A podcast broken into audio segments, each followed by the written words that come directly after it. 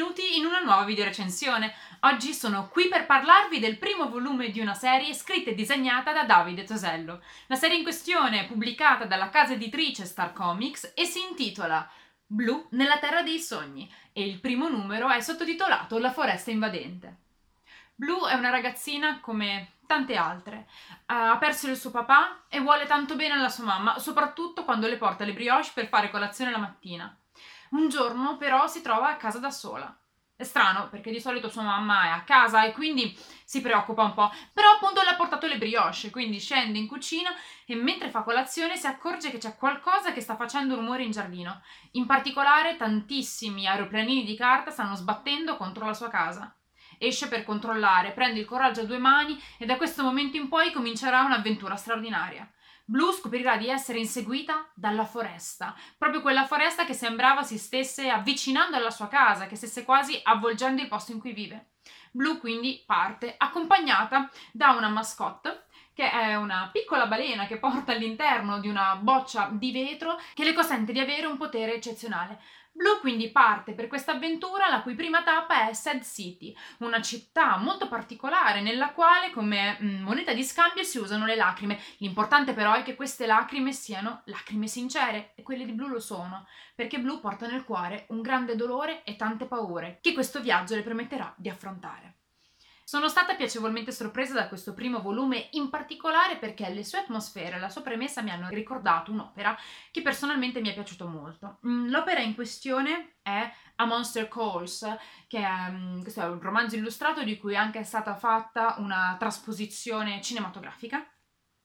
E diciamo che le due storie partono da una premessa simile. Eh, un um, giovane bambino con alle spalle la perdita di un genitore che si trova a dover fronteggiare un mostro, in entrambi i casi un mostro che è mh, incarnato nella natura stessa, che diventa ostile. E questa premessa appunto mi ha ricordato mh, A Monster Calls, che è un'opera bellissima, e di conseguenza ritrovare la stessa atmosfera nelle pagine dell'incipit di questo fumetto mi è eh, piaciuto in modo particolare. Blue infatti comincerà a fare questa avventura per cercare di sfuggire da una foresta invadente che lei non sa di preciso perché eh, la stia inseguendo, ma è chiaro che lo stia facendo e durante il suo percorso non solo scappa da questo nemico, ma si trova a dover fronteggiare delle altre creature ostili, tra mostri e tra mm, uomini che hanno fattezze inquietanti.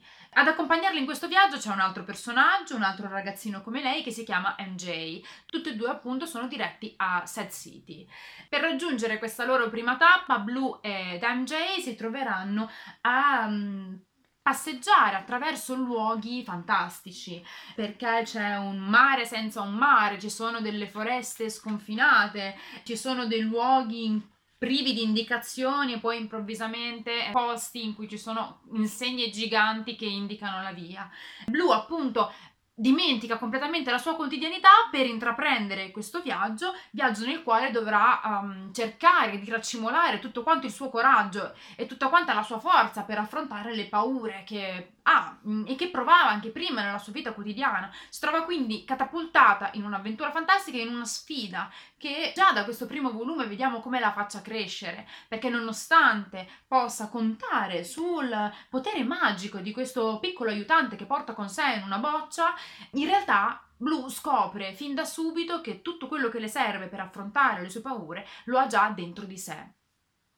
Vi ho fatto vedere qualche tavola prima, ve ne mostro qualcun'altra. Sono tavole coloratissime, molto dinamiche. Lo stile cartoon rende tutto quanto più accattivante e più energetico. Il design dei personaggi è molto bello e tra l'altro, come vi dicevo, la mascotte che Blue porta con sé e le altre creature fantastiche che incontrano nel suo percorso sono tutte molto simpatiche. Questo primo volume mi è sembrato adatto sia ad un pubblico più giovane sia ad un pubblico di lettori più adulti. Alla fine di questo volume lo sketchbook con appunto gli schizzi e alcune tavole dedicate alla lavorazione dell'ambientazione dei personaggi, alcune tavole extra e poi c'è una playlist.